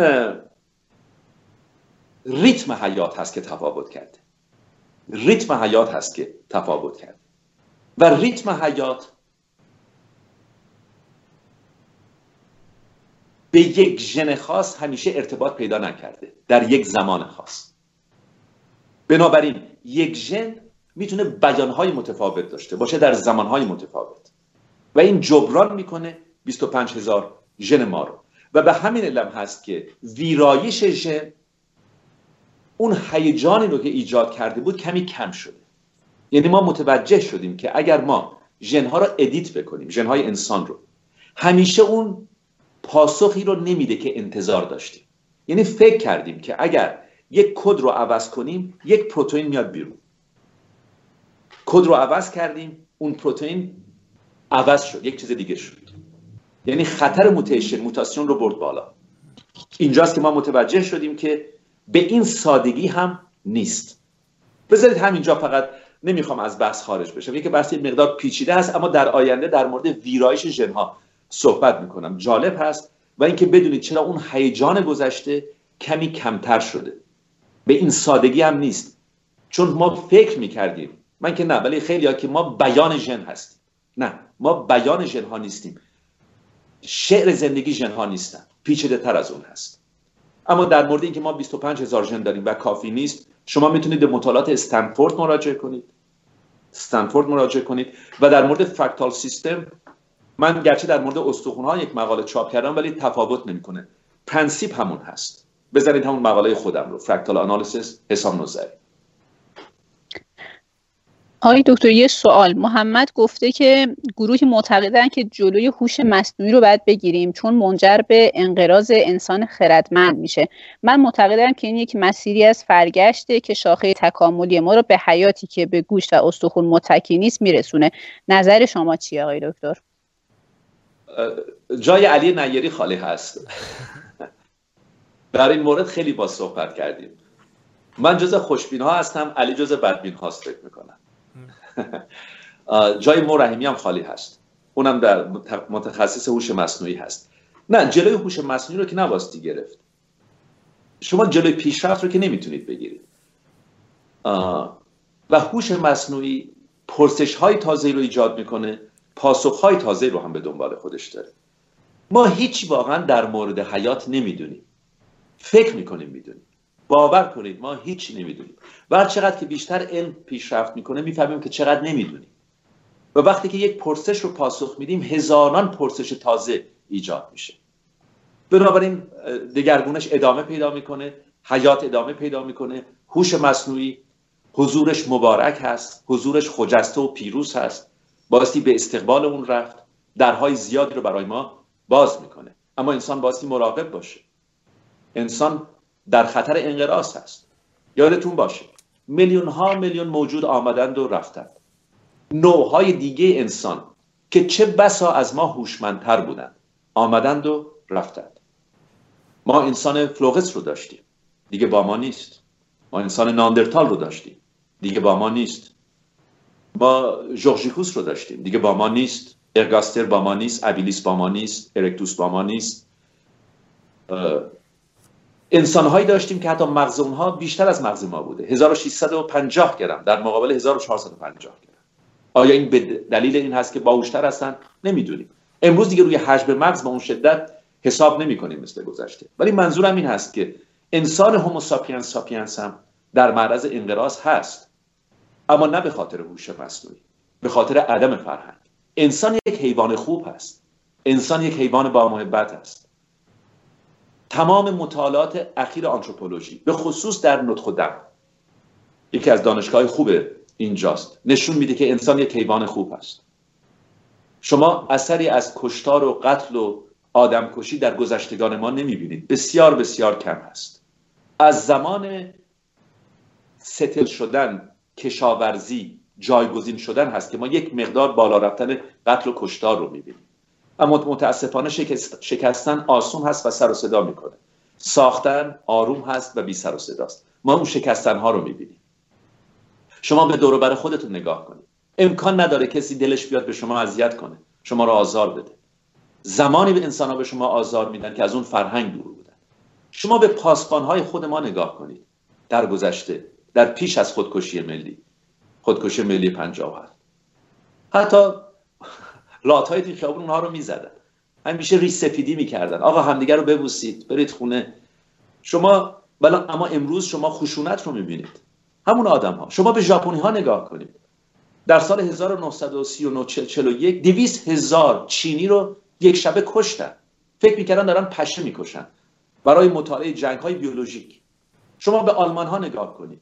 به وایکینگ ها نگاه کنید. همین نروژی ها و دانمارکی ها زنده زندگی همدیگه رو میخوردن. اما امروز از شریفترین انسان های روی کره زمین هستند امروز بچه های ژاپن از بهترین مهربانترین صادقترین و راستگوترین آدم های روی کره زمین هستند آشغال های توی شهرشون رو تمیز می‌کنن. توکیو یک شهر تمیز هست قطارها تمیز هستند به حیوانات آزار نمیرسونن. امروز احترامی که بچه های فرانسه به خفاش ها دارن به انکبوت ها دارن حیرت آور هست. یعنی به لطف آموزش به لطف فرهنگ انسان به اون نهاد خودش برمیگرده و در نهاد ما آتش هست. در نهاد ما گرمی هست. در نهاد ما با هم بودن هست. ما دیگه اون پنجه های خشن رو نداریم. ناخون های شکننده رو داریم. ما دیگه اون مایچه های قوی رو نداریم. اون دندون های بلند و تیز رو نداریم. همه رو زدیم کنار. در طول دگرگونش. امروز دندان های تیز لطیف شدن و در خدمت لبخند هستن. در خدمت ارتباط هستن. از لبخند صحبت کردم. انسان تنها موجودی نیست که میخنده. خنده هم با انسان وارد کره زمین نشد. آقای دکتر عزیز من سه تا سوال رو می‌پرسم چون مربوط به هم دیگن یکی بحث آدم و هوا هستش که خب دیندارها خیلی روی این موضوع تاکید می‌کنن. ما چطوری اینو رد کنیم؟ بهرام می‌پرسه که داروین میگه که تمام ما از یه تکسلولی به وجود اومدیم. این تکسلولی ها از چی به وجود اومدن در اعماق دریا؟ مصطفی پرسیده که آقای دکتر موجودات زنده همونطور که داروین فکر می‌کرد در برکه های کوچک آب گرم ظاهر شدن یا در چشمه های هیدروترمال در قعر, قعر اقیانوس ها این سوال هایی که در مورد پیدایش خلقت حالا انسان و هوا و حالا موجودات دیگه. بله در, در آب حیات در آب نخست پیدا میشه. و دوم اینکه اون میکروب ها چطور اون میکروب ها ایجاد شدن؟ نمی‌دونیم. نمی‌دونیم. اما می‌دونیم نتیجه اون حرکت ها هستن نتیجه اون جنبش ها هستن هنوز ما این توانایی رو نداریم که حیات رو کپی کنیم یعنی بسازیم در لابراتوار. و در مورد آدم و حوا هیچ چیزی نیست که حضور آدم و حوا رو توجیه بکنه. یعنی تمام این داستان ها واقعا داستان هستن قصه هستن. مشکل داروین هم همین بود. اما همسرش رو خیلی دوست داشت. زیاد وارد بحث های مذهبی نمی‌شد. اما داروین هست که به کشیش میگه که این اتفاق ها 6000 سال پیش نیفتاده. جالب هست یک زد و خورد کلامی هم داره با رابرت فیتزروی ناخدای اون کشتی. ناخدای اون کشتی که داروین رو به سفر معروف پنج ساله می‌بره و بعد از اون سفر هست که داروین نوشته های خودش رو آغاز می‌کنه و در سال 1859 بالاخره کتاب خودش رو منتشر می‌کنه. یک آدم متدین هست به شدت متدین هست. و حمله می‌کنه به داروین در این مورد. و داروین نشون میده به اون. میگه این فسیل ها رو ببین این سنگبارها رو ببین. با هم میرن استرالیا میرن بالای کوه. هزاران فوت بالای سطح دریا هست و بالای کوه فسیل ماهی رو می‌بینن صدف رو می‌بینن. و داروین میگه چطور امکان داره آب این دریا در این فاصله کوتاه پایین رفته باشه. حیات برمیگرده. ببینید این خیلی زیباست داروین. حیات برمیگرده به میلیون ها میلیون ها میلیون ها سال پیش. واقعا حیرت آور است و این هست واقعا درس داروین. مشاهده کنید تولید نتیجه گیری نکنید. در دنیای خیال پرواز کنید. به لطف خیال هست که شما می‌تونید تولید انگاره کنید. انگاره نیازمند به خیال پردازی است اما دیر یا زود با این انگاره باسی در ساحل علم به زمین بشینید و اون رو به آزمون به آزمایش بگیرید. و تنها بعد از اون هست که می‌تونید یک نتیجه تولید کنید که اون هم دائمی نیست. هیچ چیزی قطعی نیست در علم. هیچ چیزی در علم قطعی نیست. اما پرسش خوب نیازمند به آموزش هست. انگاره خوب نیازمند به خیال پردازی هست. و یک خیال پرداز خوب یک خیال پرداز دانشمند باعث دیر یا زود اون رو به آزمون بکشه با روشمندی علمی. آقای دکتر عزیز آرمین نوابین ازتون پرسیده که آیا دین ستیزی بد هست یا نه؟ اینو چند بارم پرسیده. نه خیلی بد هست خیلی بد هست. خیلی عقیده همه آدم ها محترم هست. عقیده همه آدم ها محترم است. شما الان ما آدم های بد رو همه جا داریم. آدم ها تا زمانی که ما پاسخ های مشخص نداریم عقیده هر کسی محترم هست. یادتون باشه در فرانسه. فرانسه افتخار می‌کنه به لایک بودن. یعنی شما حق ندارید به یک بچه آموزش دینی بدید.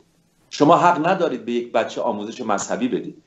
به یک بچه باسی اندیشیدن رو یاد بدید. اما خودش تصمیم می‌گیره چجور دوست داره فکر بکنه. این از زیبایی لایسیته. زیبایی لایسیته در این هست. حالا اگر یک نفر تصمیم گرفت متدین باشه و در زندگی ما دخالت نکنه فضولی نکنه کاری به زندگی هر روزه ما نداشته باشه عقیده هر کسی محترم هست. اصلا شما نمی‌خواید در یک جامعه زندگی کنید که همه مثل هم فکر می‌کنن. ما نیازمند به داداییسم بودیم. بعدش ما سورالیسم رو داشتیم. بعدش ما امپرسیونیست ها رو داشتیم. ما نیازمند به تفاوت هستیم. میان انسان ها تفاوت هست و تفاوت هم باستی باقی بمونه. اما احترام به عقاید هم هم مهم هست.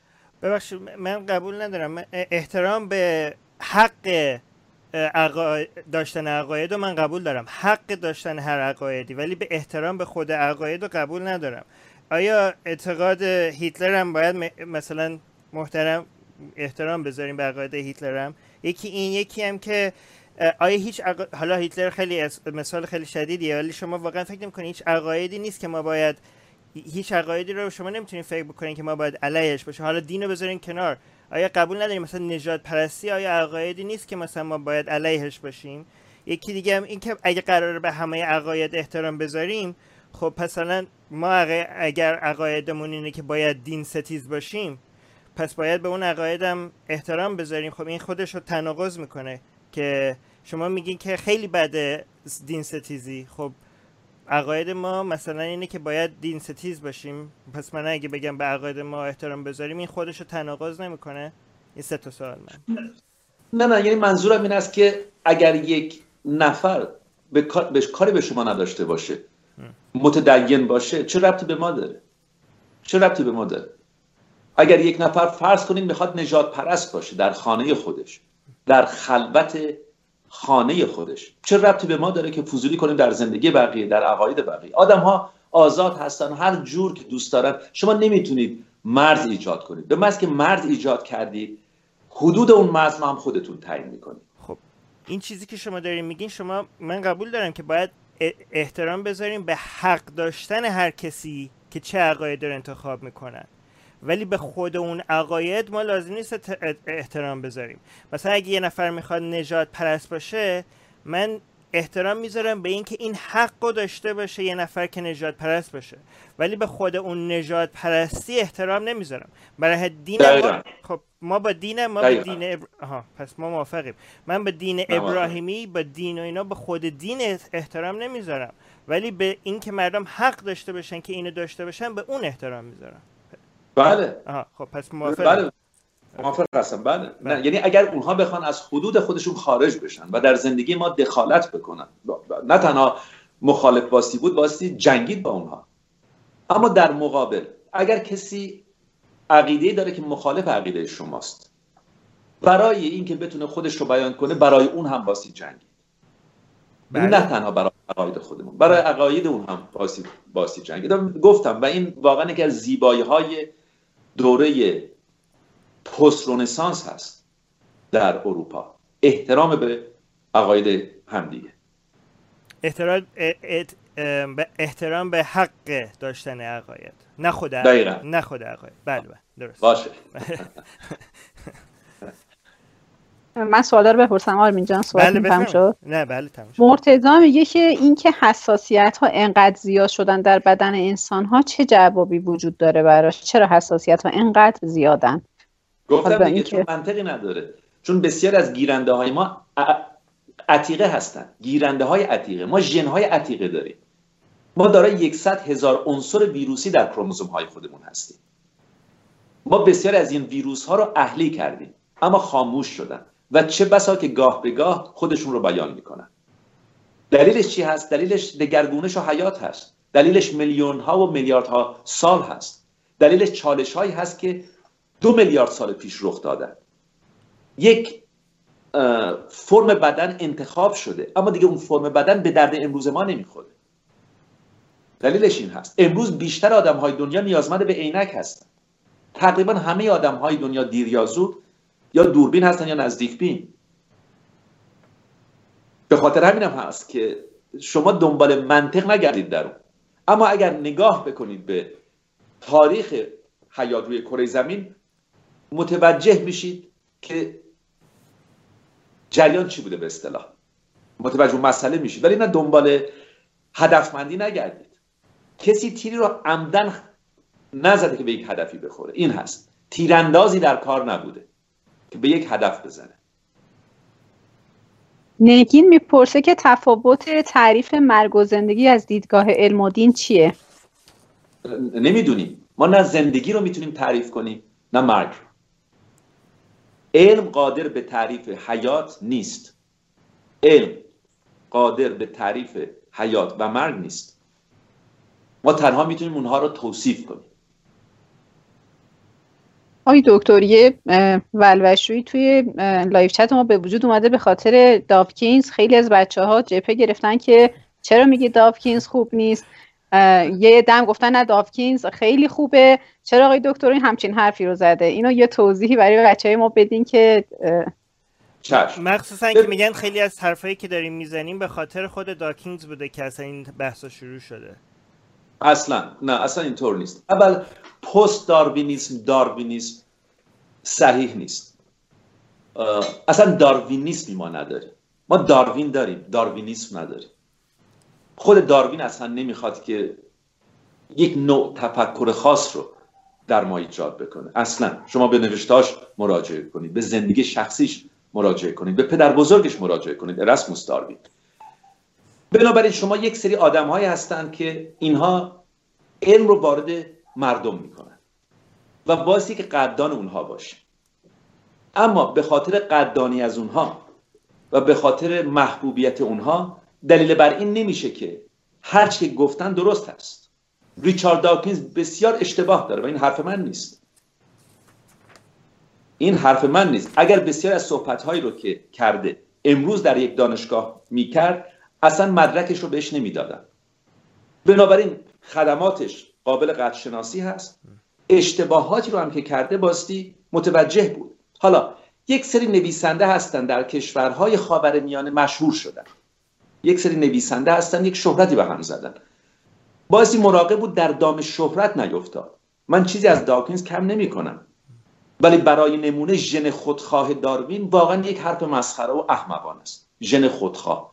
یعنی تعریف شاعرانه از ژن. و اینکه تمام تمرکز خودمون رو بگذاریم روی ژن ها و این واقعا برمیگرده به اینکه بسیاری از دانشمندان اون زمان یا فارغ التحصیل اون زمان آشنایی نداشتن با مسائلی رو که ما امروز می‌دونیم. بنابراین نه من چیزی از اون کم نمی کنم بدون تردید خدمات زیادی کرده. بدون تردید. ولی شما نمی‌تونید که هر چیزی رو که گفته قبول کنید. چون آقای ریچارد داکینز گفته. نه اصلا اینطوری نیست.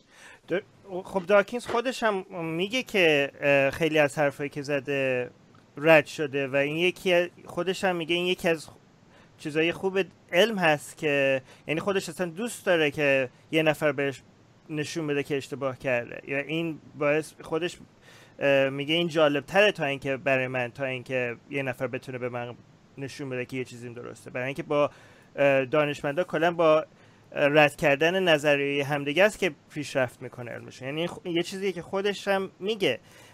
و اینکه میگه این شاعرانه است خب خیلی از کسایی که دانشمندا بعضی از موقع برای اینکه با یه چیزی رو به غیر دانشمندا توضیح بدن از کلمه های شاعرانه استفاده کردن.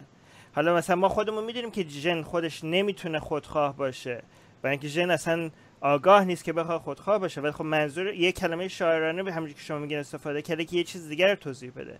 و من فکر می‌کنم داکینز فقط روی ژنم اصلا این meme theory حالا قبول داشته باشین یا نداشته باشین meme theory رو ولی اصلا meme theory از داکینز اومده که اصلا نشون میده که همه چیز همه چیز ژن نیست. بعضی از چیزا بعضی از تکم حالا دگرگونی میگیم. حالا دگرگونی اصلا مستقل از ژن و جدا meme evolution meme نشون میده که همه چیز نیست و این چیزی که خود اصلا خود داکینز این بحث رو شروع کرد. اصلا کلمه میم یه کلمه یه, یه, یه چیزیه که داکینز coin ش کرد. درست نیستین؟ سه تا چیز کلی صحبت کردم ببخشید. نه, نه فکر هر, هر جور که دوست دارن شنوندگان شما بیننده های شما. ولی من فکر نمی کنم واقعا بدون که چیزی بخوام ازش کم بکنم به درد امروز ما بخوره. امروز بخوا... ناتوان هست به خاطر اینکه دوره تعلیمات خودش رو در گذشته دیده.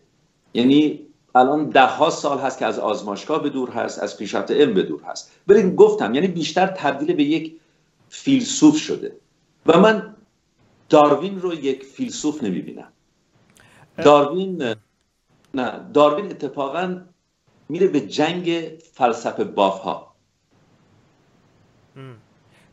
ساینس پاپولاریست نیست مثلا کسایی که مثل کسی که الان داره برای شما میگی با در آدمای کم هوش صحبت می‌کنه ولی خب ما در با نباید دم بریم دنبال آدمایی که دانشمند نیستند و آدمایی یعنی من کسایی مثل نیل دگراس تایسون و داکینز و کسایی می‌بینم که الان خیلی علم جدید خودشون درست نمی‌کنن ولی دارن برای کسایی که دانشمند نیستن علم رو جذابتر می‌کنن. یعنی علم کاری می‌کنن که مثلا کتابایی که نوشتن مثل The Magic of Reality خب این چیز جدیدی توش نیست. ولی خب خیلی از نوجوانان این کتاب خوندن درباره یعنی علاقه پیدا کردن به علم علاقه پیدا کردن که ممکنه خودشون دانشمند بشن. من این کار مثلا خود نیل, دگ...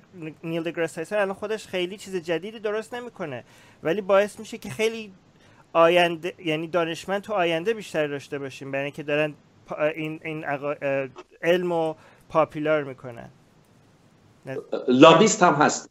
لابیست هم هستن okay. هر دوتا این آدم ها لابیست هم هستن خب این خوبه بنابراین نه نه. چون خیلی از مسائل رو که مطرح می‌کنن دلایل اقتصادی و سیاسی داره.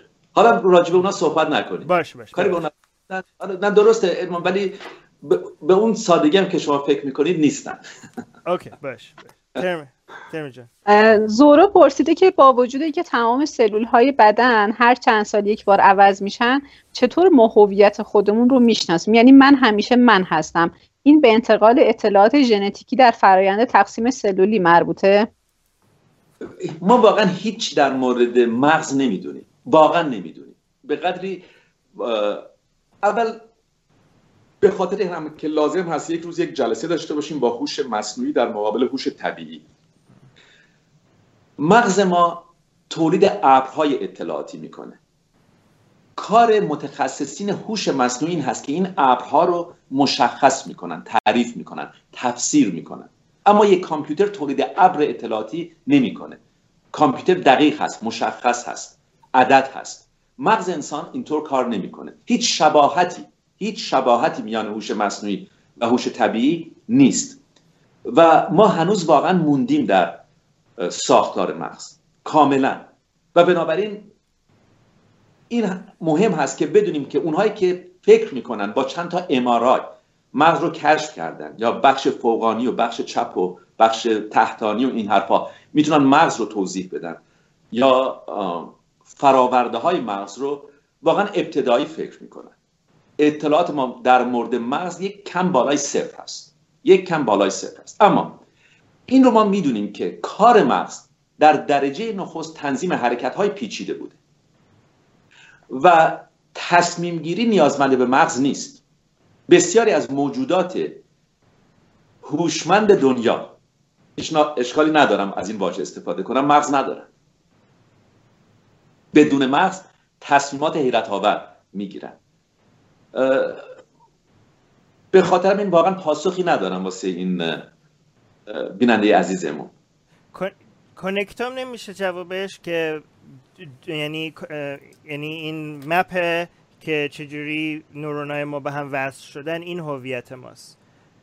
دقیقا. ولی باز هم چیز خاصی رو به ما نمیگه. اون چگونگی بزرگ رو. چون ما هم یک جریان برق هستیم نانو ولتاژ هستیم هم نورو ترانسمیتور هر دوش. و چرا بین نورون های ما نورو ترانسمیتور هست؟ برای داشتن کنترل.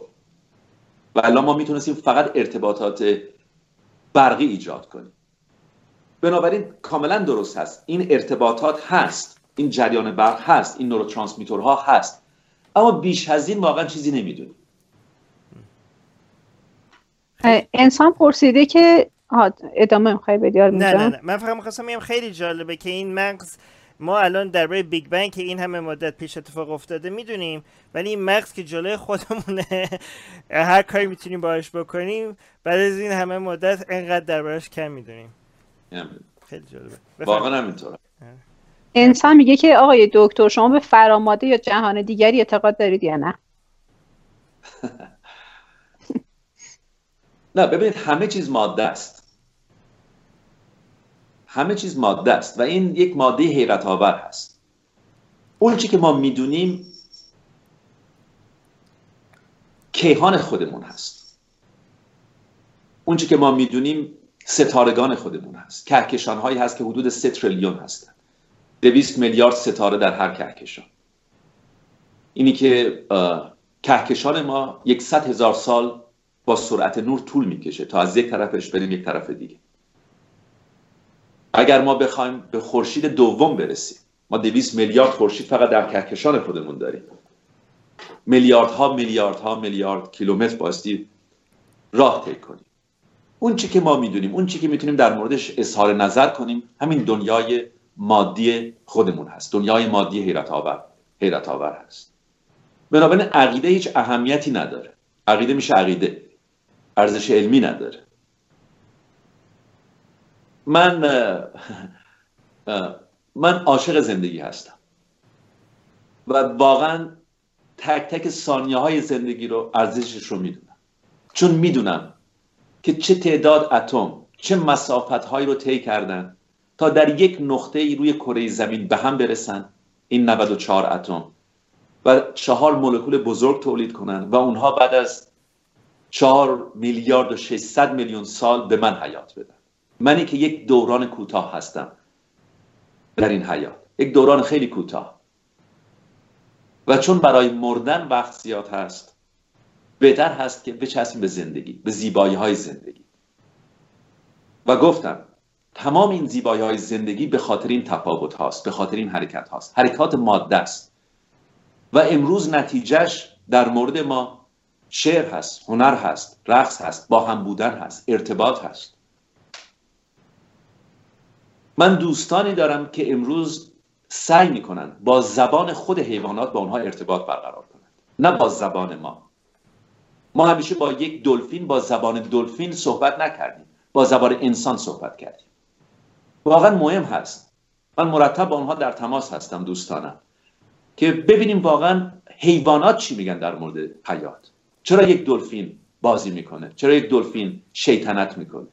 چرا یک دلفین شنا می‌کنه؟ چرا یک دلفین با یک قایق مسابقه میده؟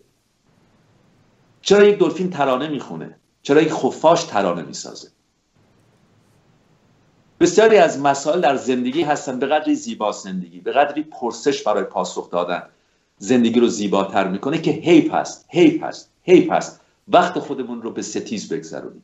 وقت خودمون رو به تنش بگذرونیم. وقت خودمون رو به بتالت بگذرونیم. وقت خودمون رو به تو سر زندگی زدن برسونیم. اگر فقط می‌دونستیم زیبای زندگی چقدر هست.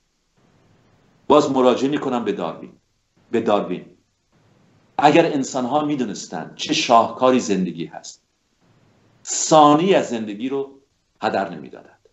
اگر انسان ها می‌دونستن چه سعادتی نصیب اونها شده افتخار حضور روی کره زمین.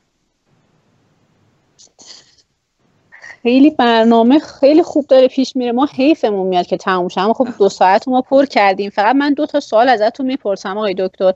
یکی از بچه ها پرسیدن که چرا بین جانداران ما دو نوع جنس داریم. یعنی منظورشون زن و مرد مؤنث مذکر و آیا این اتفاق تصادفی بوده توسط انتخاب طبیعی حمایت شده یا علت دیگری داره؟ یه سوال دیگه من می‌پرسم. بذارید یادم چشم اولی پاسخ. اصلا اینطور نیست. زن و مرد و ماده نیستن اینطور نیست. اگر شما به صفحه تلگرام من برید یک برنامه رو اختصاص دادم به این. فقط به طور خلاصه چون وقت کم هست. ما موجوداتی داریم که اصلا احتیاج به نر یا ماده ندارند خودشون به تنهایی می‌تونن تولید مثل کنن. یک. ما موجوداتی داریم که در ده سال اول زندگی نر هستند. بعد از ده سال ماده میشن و تولید مثل می‌کنند ما موجوداتی داریم که همه ماده هستند. گاه به گاه یکی از اونها تبدیل به نر میشه تا بقیه رو بتونه بارور کنه. بنابراین نه. نر و ماده نیست. نر داریم ماده داریم موجوداتی داریم که عین خودشون رو تولید می‌کنن کلون می‌کنن. عین خودشون رو دقیقا تولید می‌کنن. مایهایی داریم مثل دوغاد بهش میگن که تغییر جنسیت میده. در مورد انسان الان ما به طور مشخص نر و ماده رو داریم. اما در مورد انسان هم تنها اینطور نیست. ما بسیاری از انسانهایی رو داریم که همونطور که می‌دونید به طور طبیعی homosexual به دنیا میان که کاملا طبیعی هست.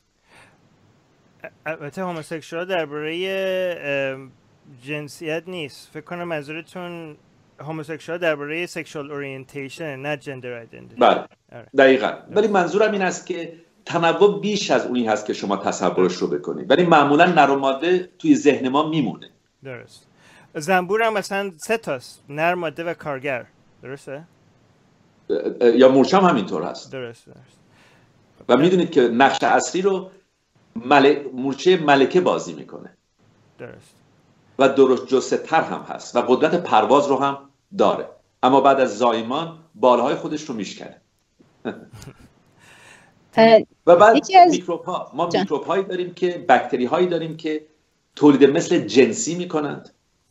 بکتری هایی داریم که نه. به صورت یک زائده تولید مثل می‌کنن بعضی از اونها خودشون رو نصف می‌کنن اما حتی در مورد موجودات درست جسه هم نه اینطور نیست که الزاما نیازی به یک نر و یک ماده باشه. نورون بیش فعال گفته که آقای دکتر تو توضیحاتتون گفتین چیزی که به نوعی انسان خردمند رو متمایز می‌کنه قدرت تخیلشه. من سوالم اینه که منظورتون خداگاهه؟ چون من حس می‌کنم که تخیله که خداگاه رو شکل میده. من رو شکل میده. راننده که پشت این چشمان من هستش در در بخشی از تخیل مغز من ساکنه. درسته؟ بله بله. بله و انسان خیال رو به یک مقام تازه رسونده. به همین دلیل انسان در صورت آموزش می‌تونه تولید انگاره بکنه تولید فرضیه بکنه. تولید فرضیه کردن حالا شاید جالب هم باشه برای شما. پاستور چی میگه؟ پاستور میگه که یک دانشمند خوب یک خیال پرداز خوب هست اول در دنیای خیال پرواز کن. آلبرت انشتین چی میگه؟ یک دانشمند خوب یک خیال پرداز خوب هست. به دنیای خیال باستی میدون داد. در این دنیای خیال هست که بسیاری از خلاقیت های ما شکل می‌گیرند. خلاقیت رو خیال پردازی رو باستی تشویق کرد. و مشکل بزرگی که ما در مدارس داریم اینه که خیال پردازی رو می‌کشیم در کودکان. این تست های هوش که متاسفانه روانشناسا نقش مهمی داشتن هنوز هم دارن در ایجاد کردنشون خطرناک است و امیدوار هستم به زودی از شر این تست های هوش ما راحت بشیم فکر می‌کنن یک نفر ارتش بود هوش هست یک نفر گروهبان هوش هست یک نفر سرهنگ. نه. ما بین آدم ها تفاوت داریم. میان هوش آدم ها تفاوت هست اما سلسله مراتب نیست. آقای دکتر عزیز من نمی‌دونم آرمین جان شما سوالی دارین یا اینکه برنامه رو تموم کنیم. من کلی سوال دارم ولی خب برنامه رو تموم کنیم. امیدوارم داشته باشیم. من سوالم زیاده نمی‌دونم. وقت نمیشه همه رو بکنیم. ولی خب برنامه رو طولانی نکنیم. برای اینکه بعدا که این- اینو می‌ذاریم اگه کسی ببینه طولانیه خیلی احتمال کمتر داره که روش کلیک بکنن برای می‌دونین؟ آره و من یه پیشنهادی هم دارم. بچه سوالاتون رو توی کامنت بپرسید. من از آقای دکتر خواهش می‌کنم که هم live chat ما رو یه نگاه بندازن چون بچه ها خیلی سوال نه دیگه پرسیدن. خیلی گرفتیم. نه. نه بعدها بعدها حالا جدای از این برنامه. چون سوالای خوبی پرسیدن چون ما در مواجهه هستیم با دینداران. چون بچه های ما اینجا فعالن توی توییتر. مدام با بچه های حالا مسلمان و دیندار در ارتباطن. اونا میگن نه الا بلا دین ما درسته. بچه ما میگن نه نظریه داروین درسته. بچه ها خیلی براشون مهم بود که سوالهاشون جواب داده بشه به خاطر بحثایی که صورت می‌گیره. خب چه منبعی بهتر از دکتر نوذری عزیز؟ من یه درخواست دارم از آقای دکتر اگه امکان داره یک بار live chat ما رو نگاه کنید بعد از برنامه و سوال هایی که مطرح شده اگه صلاح دونستید حالا توی برنامه هاتون اینو جواب بدید به بچه هامون و سام عزیز من یه تشکر کنم که دکتر نوذری رو به ما معرفی کردن. مرسی سام عزیز که مرسی همیشه سام. بهترین ها رو به ما معرفی می‌کنیم و سام هم پرسیده که کتاباتون رو معرفی کنید. آقای دکتر برای ما آره تلگرامشون هم البته من به آرمین گفتم. اونجا لینکشون می‌ذاریم. فقط یه سوال البته خب اونم پرسیدم یکی پرسیده بود که چرا خفاش خیلی اهمیت داره. اینو اگه جواب بدیم ما برنامه رو تمام کنیم ممنون میشم. چون این سوالم برای من جذاب بود. حتما. اول من 200 تا مقاله چاپ کردم. 82 تاش به زبان انگلیسی هست. اوف. که در کتابخونه های دانشگاه ها به طور مجانی در اختیار همه هست. اگر شما برید روی پاپ مد Public Medical Library بزنید نوزری اچ همین مقاله ها میاد بیرون. و در کشورهای اروپایی امریکایی مجانی در اختیار شما قرار می‌گیره. بقیش هم به زبانهای دیگه هست. در صفحه تلگرام هم برنامه که در همایش هایی که دارم دا- همه همه اونجا هست. و اگر شما بگردید به عنوان ها نگاه کنید امیدوارم به پرسشاتون پاسخ بده. و در مورد خفاش. خفاش یک حیوان دارای فرهنگ هست. اول خفاش تنها موجودی هست که وارونه میخوابه. یعنی اگر ما وارونه میخوابیدیم مغز ما میترکید میمردیم خفاش وارونه میخوابه خفاش قادر هست. ضربان قلب خودش رو ببره پایین تا دو سه تا در دقیقه که ما میمردیم. درجه حرارت بدن خودش رو تغییر می‌تونه بده تا در زمانی که غذا کم هست بتونه استراحت بکنه. یک دونه بچه هم بیشتر نداره مگر که فرزند خفاش دو قلو باشه. بلا یک فرزند داره.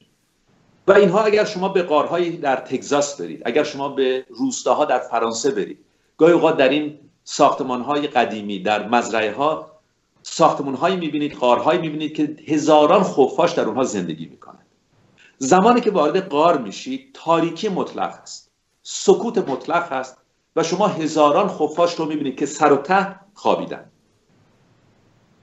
واسه شما سکوت مطلق هست.